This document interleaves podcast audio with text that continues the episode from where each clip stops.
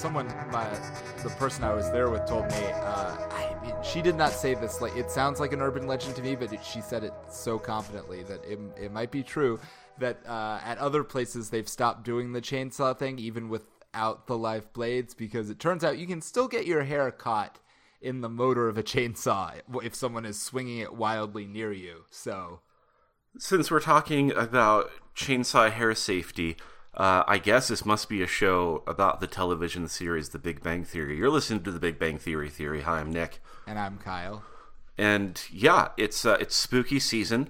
And Kyle and I seem to uh, have had similar chainsaw experiences, and I don't know. You know what, Kyle? That also sounds to me like mostly an urban legend, but it it doesn't seem infeasible. I can I uh, I don't know enough about chainsaws to know that they're not going to suck your hair up and tear it out of your head. That's it's just one of those it's like there are all these stories that people tell you and then you're like, "Okay, but did that happen to anyone that you act like um so tell me if you I don't know, did you ever ride the bus when you were a kid? Oh yeah. Okay, did they ever give you like a bus safety lecture when you were a kid at any point? I doubt it. But okay. I mean, yeah, not that Montana. I remember. But I remember specifically because uh, them giving us a bus safety lecture where they talked about please don't ever roll the window down. You have to keep the windows up because sometimes if the windows go down and your hair gets sucked out the window, then it can get wrapped around a tree, and then your when the bus starts going again, your head will be pulled off. Um, I don't think they actually said your head will be pulled off because even then, like, but they, I mean, they didn't say. They just said your. I think they just said your hair can get wrapped around a tree, and I imagine like a five year old's head popping off. Probably what would happen if this could happen at all is that you would just lose a bunch of the hair on your scalp, and it would be painful. But either way, not sure it ever has happened in the history of bus rides ever.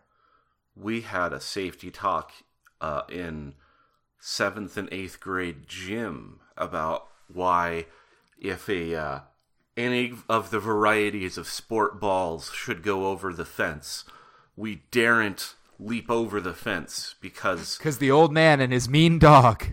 Oh God, if only that that would have been nothing. You know, I'm from Butte, Montana. We're tough. We I fucking punch dogs in the face all the time back there.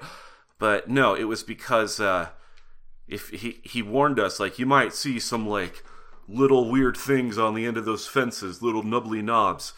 Those are the testicles of children from the past who have attempted to leap the fence and fail. Wait, they actually told you if you look carefully, you'll be able to see like small, like like like Count Dracula's victims. yes, uh, that we would we could see the scores of testicles past having turned to, to small raisin-like husks that just uh, litter the the fence. Is... I didn't jump the fence because I was unathletic. Uh, that is quite wild.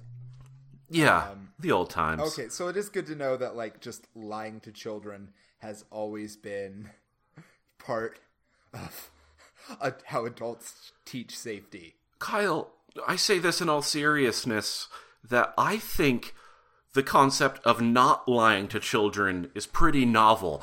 Like I I think the idea like, yeah, maybe you should like treat those weird little things with like respect and love and like they're independent creatures because we've noticed that everyone up till now is pretty fucked up. We've got to be doing something wrong. Like maybe we're just out of ideas and we're just going to lay it out straight with kids from now. this is about a television show, by the way, this podcast. Uh, yeah yeah, Speaking we watched of that. telling things straight, in this episode, someone is a little too straightforward about things, and it everything goes to crap. How about that?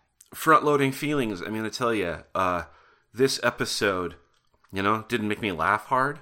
I didn't. I didn't find any joke particularly compelling, but uh, the the plot wise, uh, it felt like a theoretically good comedy of errors like especially near the end when there's the, the conflagration of confrontations. Uh, but Ooh, none of it is done cleverly. none of it's fun. Um, that's how I feel. What about you? Uh, no, I totally. I mean, it was interesting insofar as they threatened to shake up the status quo, uh, but of course, you know, nothing ever comes of it. So It, but you know, it was a fine. It was fine. Yeah, the the characters, their actions and reactions to each other was funny. And I will say this: I like the A plot and the B plot equally, which is about as much as you can hope for most of the time these days. Yeah, it's uh I might have to disagree with you there. We will get into it. I guess we should describe what those A and B plots are. And before we describe the plots, uh, this week's episode is officially season 6 episode 15, the spoiler alert segmentation which I'm going to give the show some credit here. Title obviously about spoiler alerts. Uh, instigating incident in this episode is about a spoiler alert, specifically Sheldon spoiling uh, parts of Harry Potter for Leonard, who is is an adult. I mean, that sucks, but get over it. Get over it, Leonard. Um, Yeah, at the same plenty of time. at, at the same time, the thing that I enjoy is that this episode isn't actually about spoiler alerts. I feel like if Yes, this that's were good. That's a good point. yeah, if this were an earlier trash episode, that uh, it would have been like a, a competition of spoiling increasingly intense things. Uh, and I, I like that instead. It was like, oh, here's an actual nerd thing, or people that, you know, not even nerds, anyone gets upset about, but it's not like literally the entire episode. So thank you for that, BBT. But yeah, all right, those A and B plots. Uh, as I mentioned, uh, Sheldon spoils some Harry Potter stuff for Leonard. Leonard calls Sheldon out. Sheldon is, you know, as dismissive and sassy ev- as ever, and Leonard is fed up. He's like, you know what? Uh, I've been living with all of your hijinks for years. I don't know why I continue to put up with it when I have a perfectly good girlfriend I can move in with. And so he storms out, immediately marches over to Penny's place, and says, Hey, oh, you're never going to believe it. I just had this big blow up with Sheldon. I think it might be over. But good news is, now I have a perfect excuse to move in with you. Isn't that right, perfect sweetheart baby doll? Uh, Penny very reasonably goes, uh, What the fuck?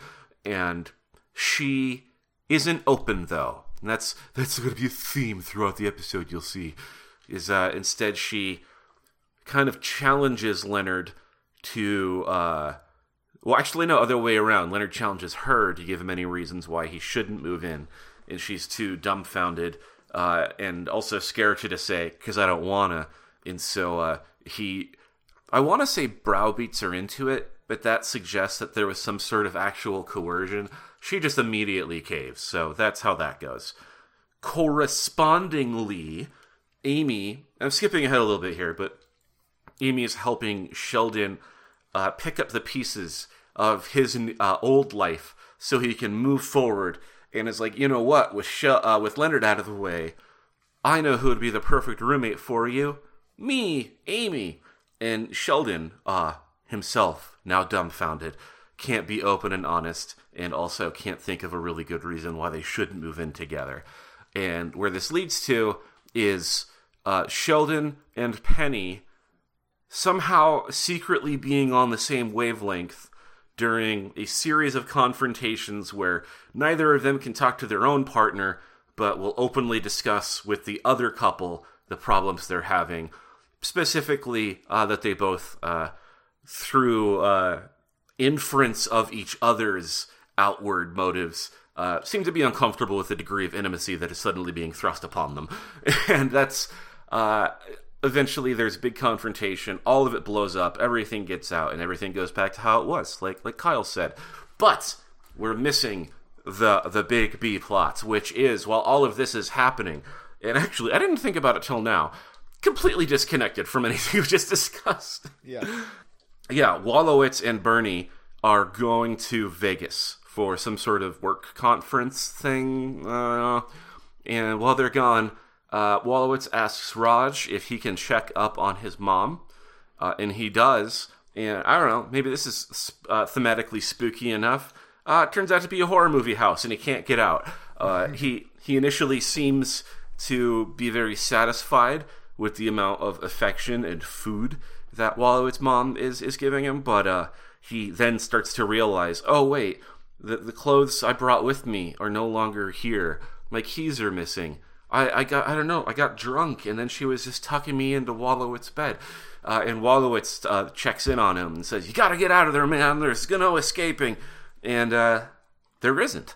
He doesn't he doesn't get out. Nope. Uh, the the This stinger is the last episode Raj was ever in. that would be incredible.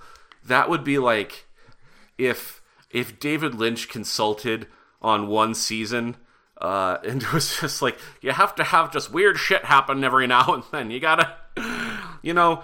I'm not even going to say that that she murdered him. He's probably in another dimension or something, but he's not getting out of that house. Uh, and like, so not to totally well screw it. I don't well finish fin- tell what say what happens in the last well, I mean that's really about it. Is yeah, Raj tries to get out of the window. and you Uh, just see him getting jerked back in. Yeah, yeah. It's uh, it doesn't work out for him. It, it's uh, a scary movie ending. So in the in the uh, somewhat famous comic series Garfield, uh, chronicling the adventures of Garfield the cat, uh, Garfield's owner Jon Arbuckle originally had a roommate.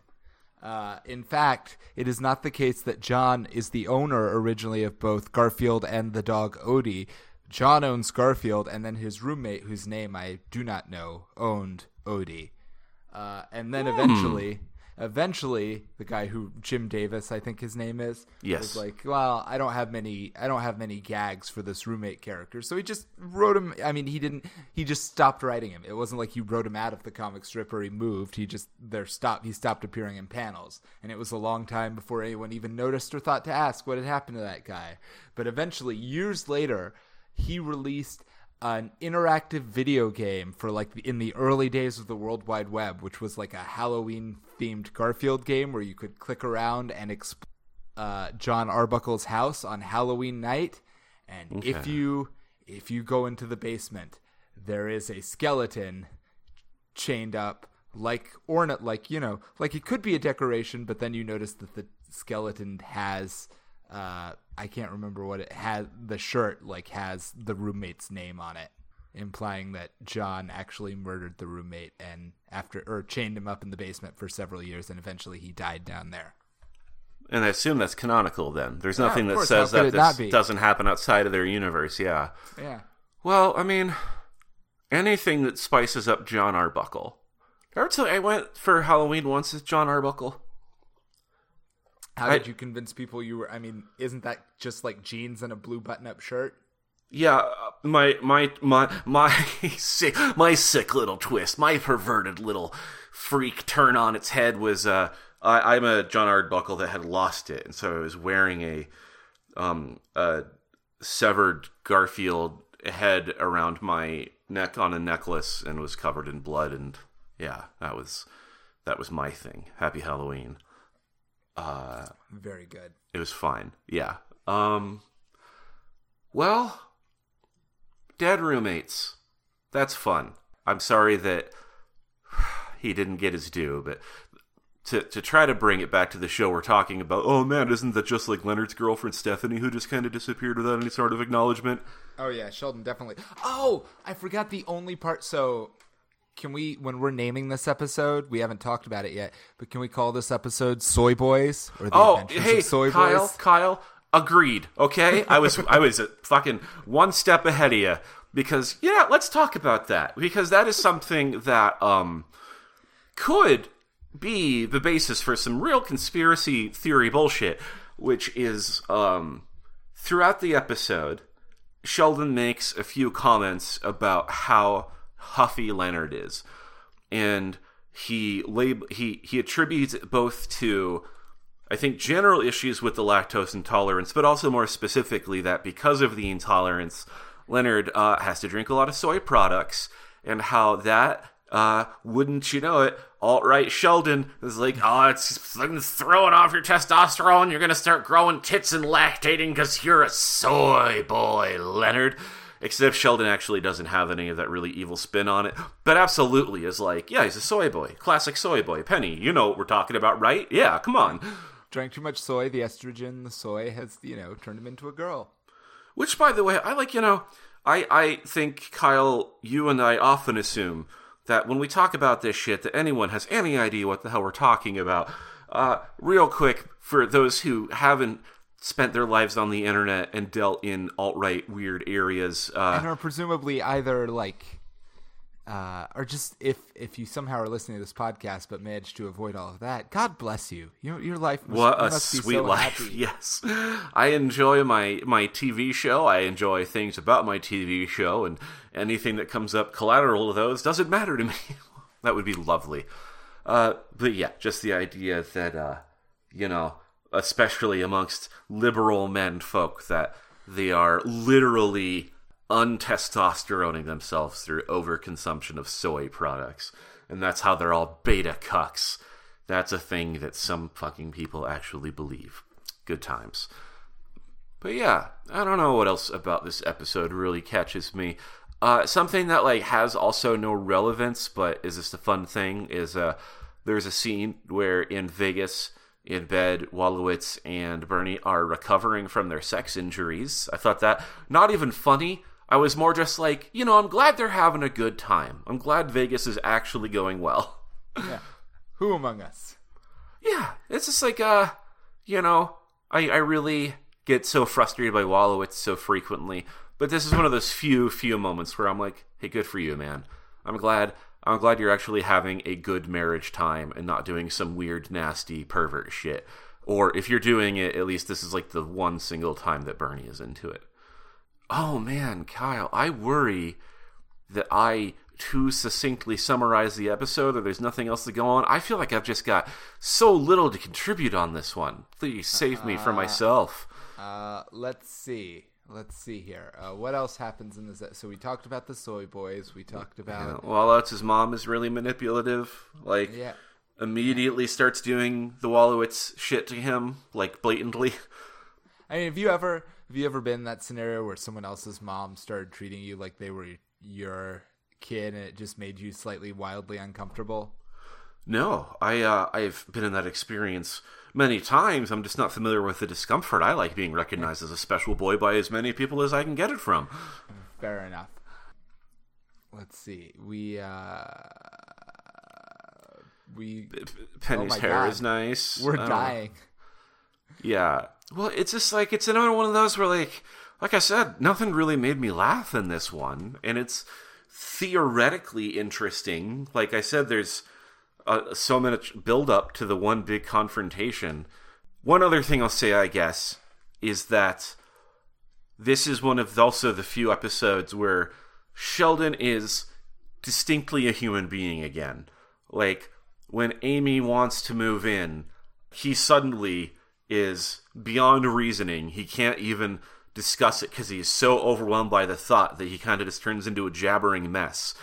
And that I think you know I'll, I'll complain a lot when things are uncharacteristic for Sheldon, but this seemed uncharacteristic in a really good and fun way. That like there are things that nonetheless can even shake Sheldon, and one of those commitment and intimacy. that Yeah, was two mean, I guess things. That's the, that's the he uh, he finds himself in a situation which he admits where he's like, there's no. I mean, I guess this is a somewhat shell because there is no logical reason why they shouldn't be living together, and that is what is hard for him. Amy Amy proves that she is would in fact be on paper the perfect roommate because she is the only person who can stand him and also remember all of his weird uh, quirks and conditions and accommodate them.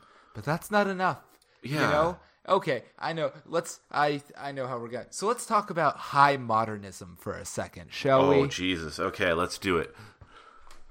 So high modernism is uh, a theory. I don't know if it was ever championed by anyone as an actual. Uh, while it was high modernism is mostly a uh, a critique thrown backwards in time at a period when people uh, thought that you could, uh, you know, reduce everything to, uh, you know, an easy systemic process, you know, and build everything from the ground up. So if you've ever dealt with anyone who has like an engineering or a tech degree who's just like, Yeah. oh, well, this is all overly complicated. Why don't we just, uh, you know, tear it down, start from scratch, and we'll make everything work so much simpler, you know, with less steps. and people who like live exclusively like within the empirical world as well right like they not just like the process but they can they want like things actually put together unambiguously or is that incorrect? Yeah, legibly Okay. is Yes. specifically the word that they use. You got to be able to like everything has to be legible. Nothing can be like we like you know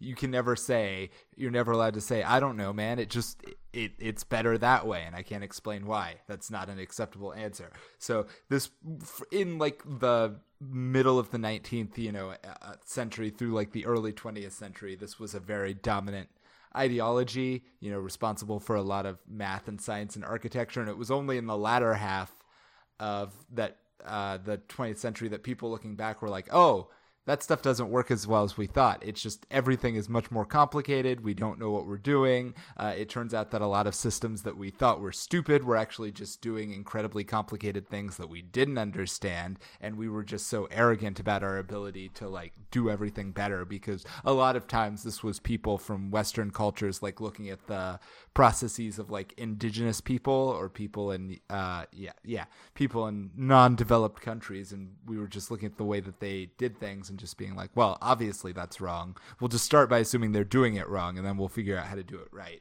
But it turns out that there you know there there's indistinguishable things. So i'm bringing all of this up because obviously what's really going on here is that sheldon and uh amy are suffering a classic failure mode of high modernism, which is where when they articulate all of the things that both of them need in a relationship, it is all seems very rational and straightforward and easy to accommodate. But there is some uh, there's something underneath the surface that only Leonard can provide Sheldon that Amy cannot, and not even Sheldon can articulate what that is. But without it, he feels miserable and trapped.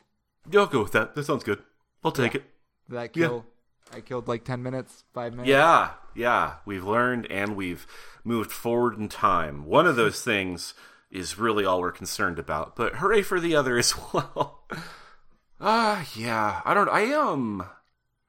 Yeah, the moving the new thing is big. Uh, because like this wasn't articulated in the episode, but uh, I I have friends who get into relationships and are like, okay, now I have a person that I'm going to start spending all of my time with, and I hear that and I shudder because I'm like, no, no, no, no, no, like. I, I need to have time where I just zone out and stare at a wall and don't have to talk to anybody. And uh, that is something that doesn't really seem to be a concern here. But hey, anyone that listens to us and was thinking about moving in with me know that I have reservations, I guess. That's where this is going. Do we want to move on to our nerd things? I actually I had like an epiphany of what I was going to, to recommend where I came in feeling very cold, very uncertain. Uh, with that, yeah, let's officially make the transition. So yeah, episode kind of, you know, whatever, whatever. We're past it. We're past it. Let's talk about things we actually enjoy on our Oh shit. Oh, oh, Kyle, it's too late. I'm sorry. If you had an epiphany, it's not an epiphany. It's just I one other thing that maybe the one other thing that's interesting in this episode that takes like two seconds to talk about is all right. Raj says he wants he can't spend the weekend looking after Wolowitz's mother because he has to go out. And Oh, in this very dark yeah, scene. just reads him for reads him for uh, or not Leonard Wolowitz just reads him for filth. He just says, "If I go out you mean uh, waiting too long in a line at a club, uh, going in, uh, staring at a pretty girl you don't have the nerve to talk to." For, uh, while you drink a single cosmopolitan for way too long and then eventually giving up and eating Marie Callender's in your car and crying to yourself, then yes, you have plans. And Raj does not dispute this. Yeah, it was brutal. He he doesn't even uh, get upset by it. He's like, Wolowitz, you have seen right through me. I'll take care of your mom. Yeah. So that was one of the one of the interesting darker moments. Okay, moving on. All right. Uh, yeah, we're getting to the part of the show where talk about things we actually enjoy, or in some rare cases, enjoy in addition to the Big Bang Theory. Uh, not this week. No, I think this is a certain instead of week. So, like I said, Kyle, I just had one come to mind, but do you want to go first or shall I? Go ahead. Okay, so my initial thought that I'm discarding is going to be a really quick mini recommendation. I was going to say uh, I've been playing uh, Sekiro: Shadows Die Twice, which uh, I in the past have thought was too hard. Uh, I still think it's too hard, but I'm better at it. Uh, but yeah, hard to recommend because it is so hard. And I'm playing Bloodborne again. That's what all other Souls games that aren't Bloodborne do. They just make me think of how much I want to play Bloodborne. So that's yours. That's officially your Souls like is Bloodborne. God, I've got the yarn of madness, Kyle. I can't help it. That's Just fine. something I think a lot about of people think that that's like one of the best ones. So uh, yeah, it's uh, it, it's it really feels like I'm never going to be like a, an expert at it or anything, but it's like oh, I have found something that I just tune into. But that's not going to be the recommendation because I've recommended that multiple times already. um, but last night, uh, and I loved it, so I don't know why it was I wasn't thinking about it today. I'm sure I've seen it before, but this is the first time I can remember watching it in its entirety. I watched uh, David Cronenberg's version of The Fly. oh wow, Yeah.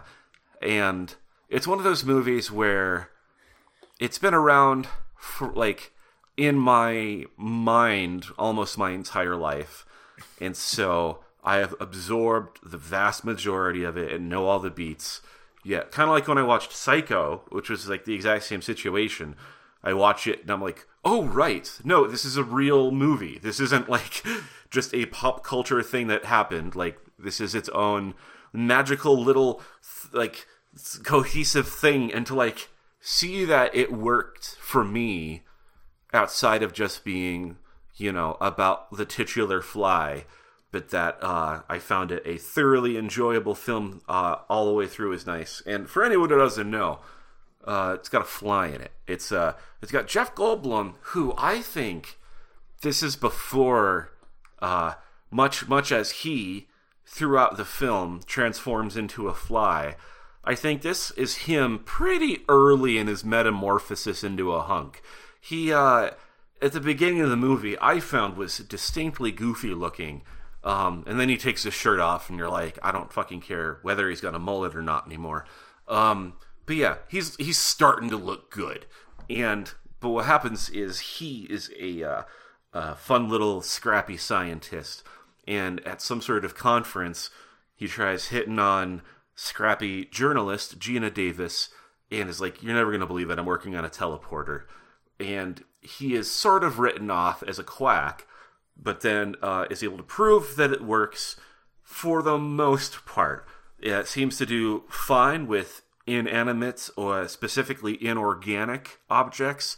Uh, but if you put uh, an animal in it, you're not you're not gonna get an animal on the other side, or at least not the animal that you were expecting.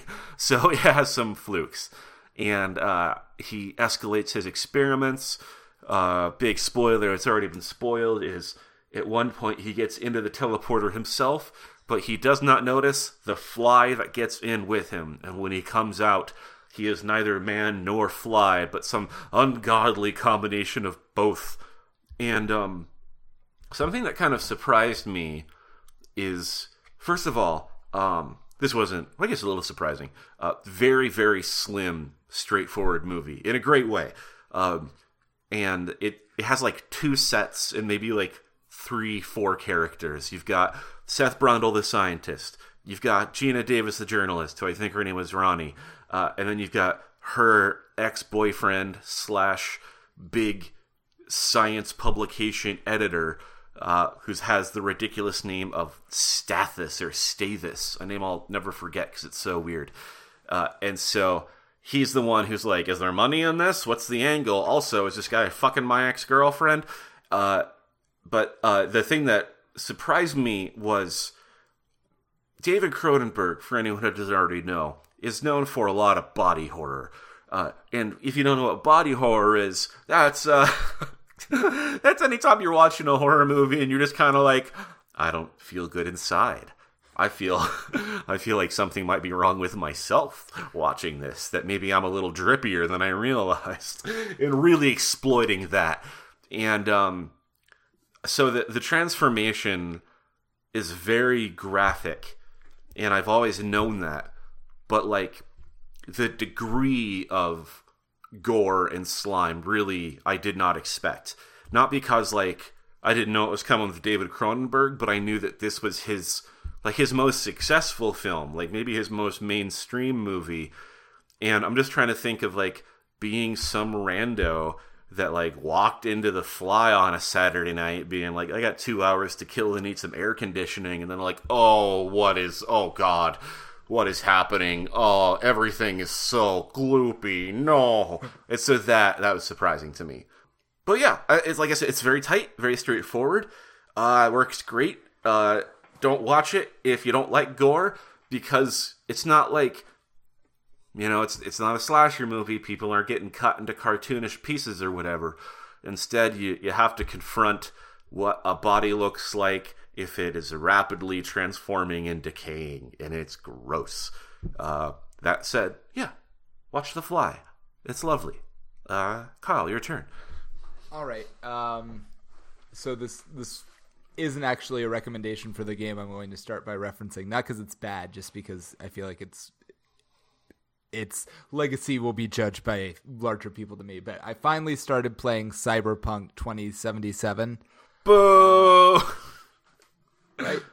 Uh, a game that, uh, oh god, uh, I don't even have time. But it was a game that we all thought was going to usher in the the Messiah. We thought it was going. We, to we were going to start living in the Matrix when this yeah, game came out. Single handedly really we just want another game to make us feel how The Witcher 3 made us feel and because it was by the same people and it was absolutely promising that it would make us feel that way um we it, it turned out that when it could not do that everyone was really upset. But I've been playing it. It's fine. Uh, I think the best review of it uh, I read was like yeah I mean do you like uh do you like Mass Effect? And then do you also like Grand Theft Auto? And then do you also like Far Cry? Because it's basically like if you imagine those three people having a baby together, that's basically cyberpunk. It's like other than having ridiculous, ridiculous graphics uh, and being impossible to run on anything short of like a PS5 or PS5 co- uh, computer equivalent. Uh, you know, it's actually not that mind blowing a game in terms of gameplay, although it's still fun. Uh, but mostly it just got me thinking uh, uh, about how good cyberpunk as a genre really is. So if I this feels mm-hmm. a little bit uh, crummy, but my recommendation this week is just going to be cyberpunk. It is good. Uh, if you well, have, Kyle, let me let me interject. You just said you thought it's going to be a bit crummy here. I want to say no. I just I I'm excited to hear you talk about this because that was the biggest letdown for me with this game was looking forward to living in a cyberpunk world and then hearing it's a fairly straightforward narrative. It's so please extol the virtues of this because it's something I love and want to know more about. Good. So I will say so cyberpunk as a genre was this thing uh, that you know sort of came out of the 80s and the early emergence of technology uh, and the internet and it was sort of the first and you know sort of unchecked capitalism like we got you know at, in the aftermath of Ronald Reagan. It was sort of the first meditations of writers trying to imagine what the future was going to look like you know in the aftermath of that. And it was designed it was defined by uh, some very different writers and artists and uh, filmmakers who all had slightly different ideas of what the future was going to uh, look like, but they somehow all, well, not somehow, uh, because they were all taking inspiration from sort of the same uh, general trends, they converged around sort of similar aesthetics. So, like, one of the things uh, that a lot of cyberpunk has in common is it's very noir based because it's about the breakdown of uh, traditional societal structures and institutions in the face of radical corporatism and capitalism, which reminded everyone of sort of like the breakdown of traditional institutions at the beginning of the 20th century, which was what spawned the initial noir movement. So there's a lot of neo noir influence on uh, the cyberpunk genre. In fact, some people make a big distinction between uh, cyberpunk and tech noir, which is like supposed to like cyberpunk's dirty cousin. But I'm not going to get into that. Well, it's too complicated. But uh, as you're talking about the, the, capitalism critiques, I'm just thinking.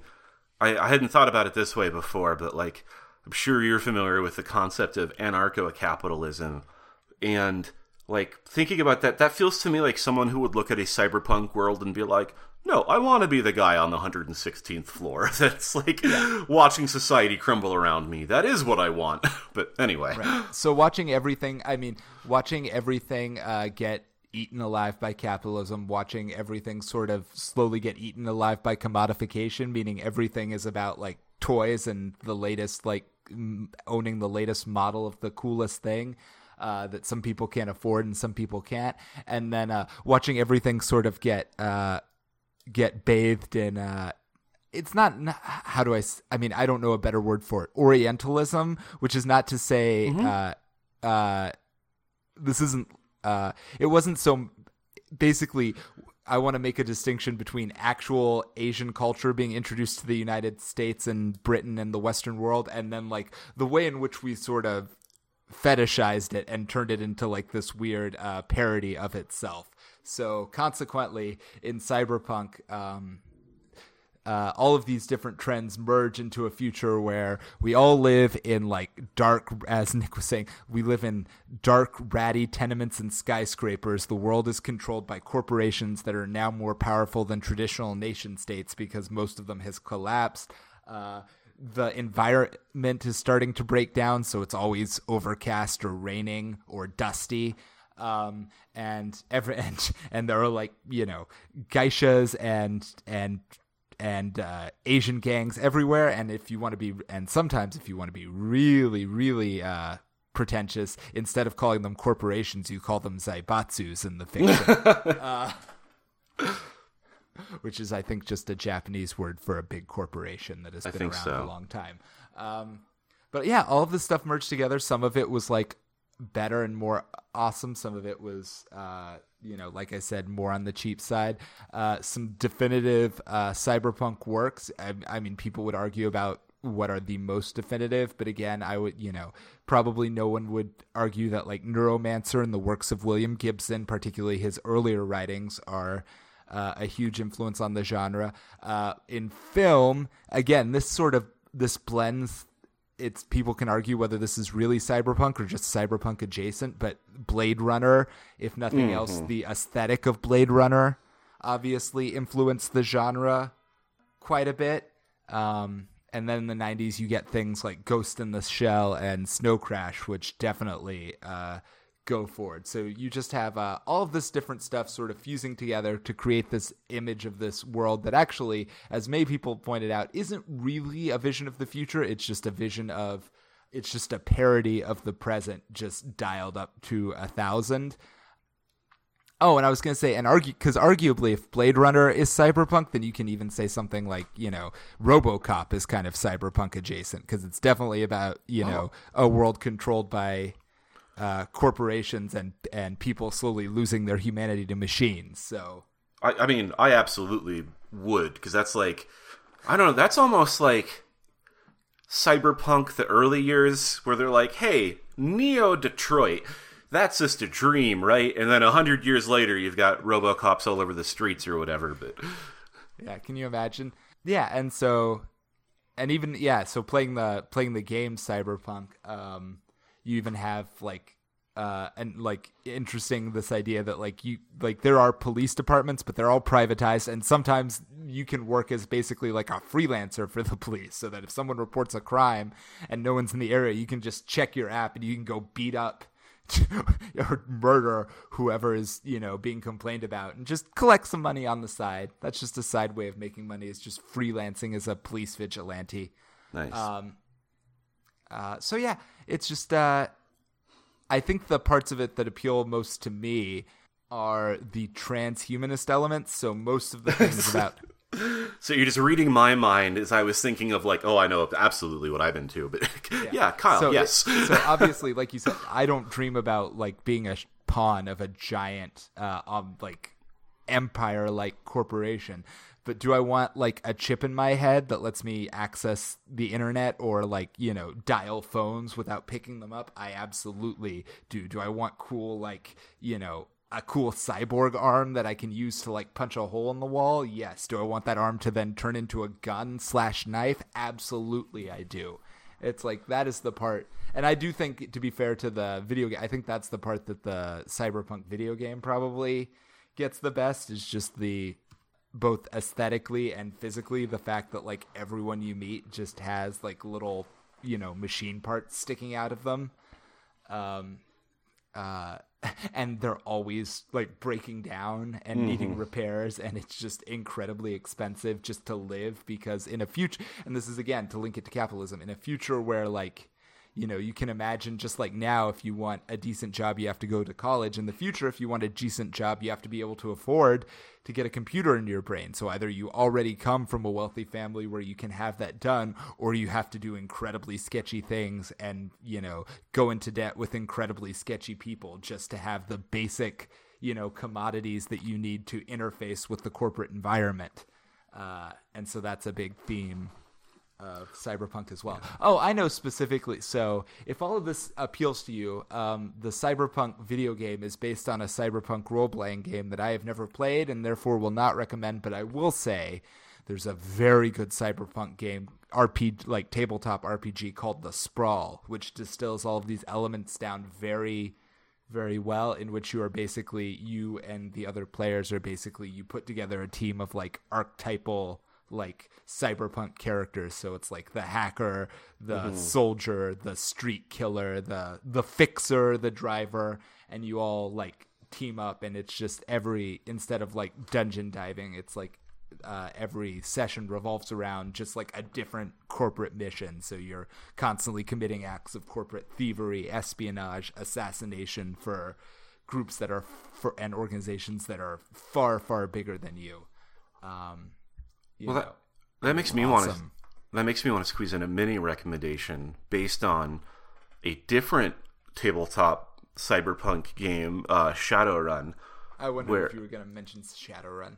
Well, and I specifically want to mention uh, more as like a historical artifact because I don't think it really ages that rate that great gameplay wise. But um, there were two different Shadowrun video games on the Sega and the Super Nintendo and the Super Nintendo one, which I think was actually better known and probably better received, is in like the bigger Shadowrun cyberpunk, you know, aesthetic world, but is a pretty straightforward narrative. The reason I really like the Sega one is that you are basically just a low you start the game like as a low level thug and you're like, "Oh, I got to go hit the streets and find jobs and engage in, you know, kind of kind of noirish detective activities, but also you're you're just trying to figure out whether you're going to get like focus on getting your head jacked so you can go on corporate like espionage runs or if you want to be an assassin or do stuff like that. And uh it's one of those things where like like I said it's the gameplay doesn't age well cuz it's so rudimentary but that was like one of the first video games I played that like really let you have that that freedom and that control over what you do with your character and unfortunately, I don't think there have been like really great Shadowrun games. Like there was oh, these. I, so you did not. I mean, I assume you know about. You didn't like Shadowrun Returns, or I was, I was, I was about to mention. Though I think that's been maybe the best attempt. I liked it fine. I have to play the. uh I hear that the, the the Dragon something or other DLC. Was, Dragonfall.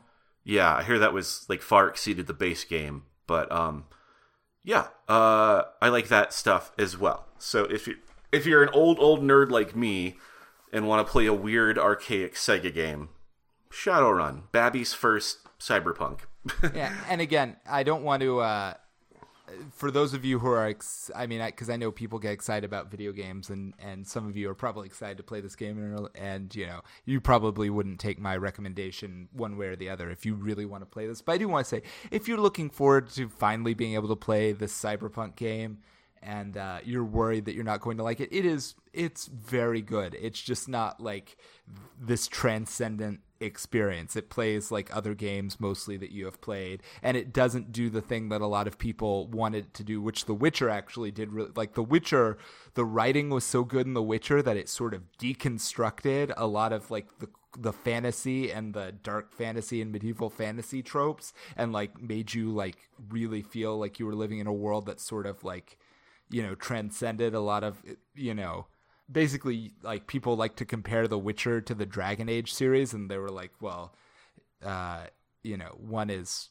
one is generic and then one is actually like you know a really artistic thing. And i guess what i'm saying is the cyberpunk game does a very good job at presenting like a pretty faithful cyberpunk world but then it doesn't really challenge any of the tropes uh, in in a, or give you enough character development for any of the particular characters that you're like, oh no, I'm really invested in like the stakes of this world, and I'm thinking about this like it feels real and organic and alive to me in a way that like, you know, almost transcends playing a video game, which is an incredibly high bar to hold a video game too. Yeah. So maybe we all just wanted too much, but you know, people thought that CD Projekt Red could basically make no mistakes for a while there, and we were wrong and I don't know, like I'm worried about wanting to talk so much about that part and getting carried away at this point. But I'm also gonna say like, ah, they did it to themselves, and they fandom definitely. is terrible, and video game development is terrible, at least right now. Like, did you hear about? I mean, I don't want to bum you out, but did you hear about this Bayonetta thing?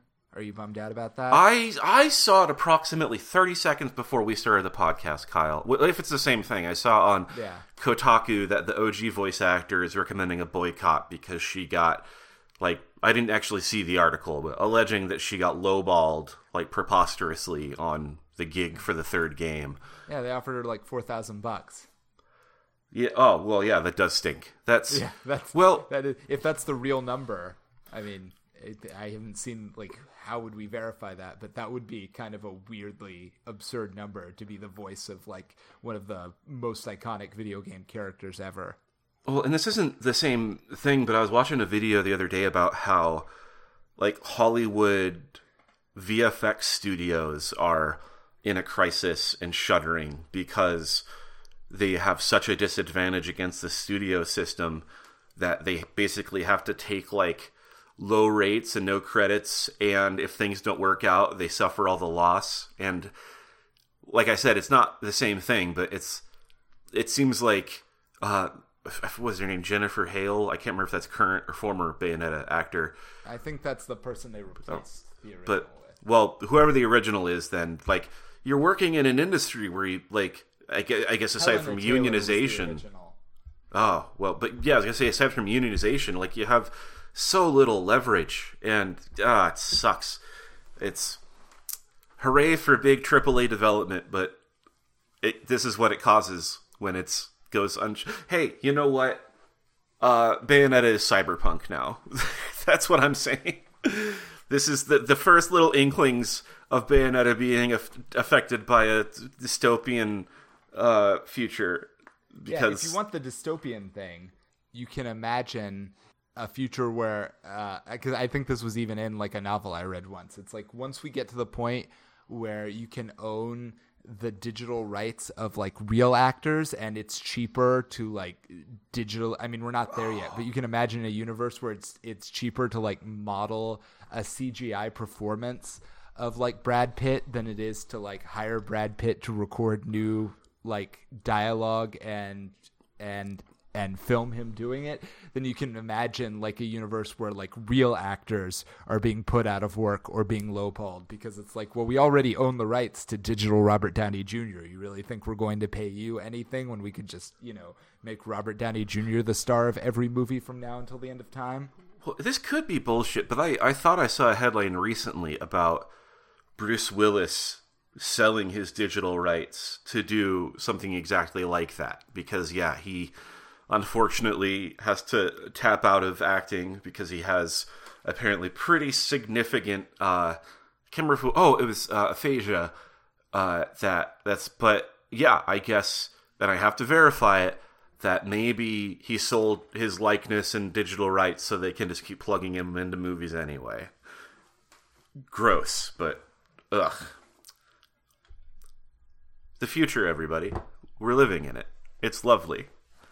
I can't wait until I have a jack in the side of my forehead uh, that will allow me to order a pizza without having to talk to anybody. or remember my password for an account. That's all I want. That's the future I want. Yes. Or, I mean, one thing you can do in Cyberpunk is apparently you can, because uh, you go to a place where this go, is you just have have sex with people like basically sex workers are now spared the the risk and the indignity of actually having to have physical sex with people because you can just you know sit in a booth together and and you know jack your brains and jack your brains off and just jack your brains into each other and it's like yeah nobody can tell the difference anyway Well, it turns out the future is good. I'm optimistic again. Hooray for digital sex work. We're moving forward.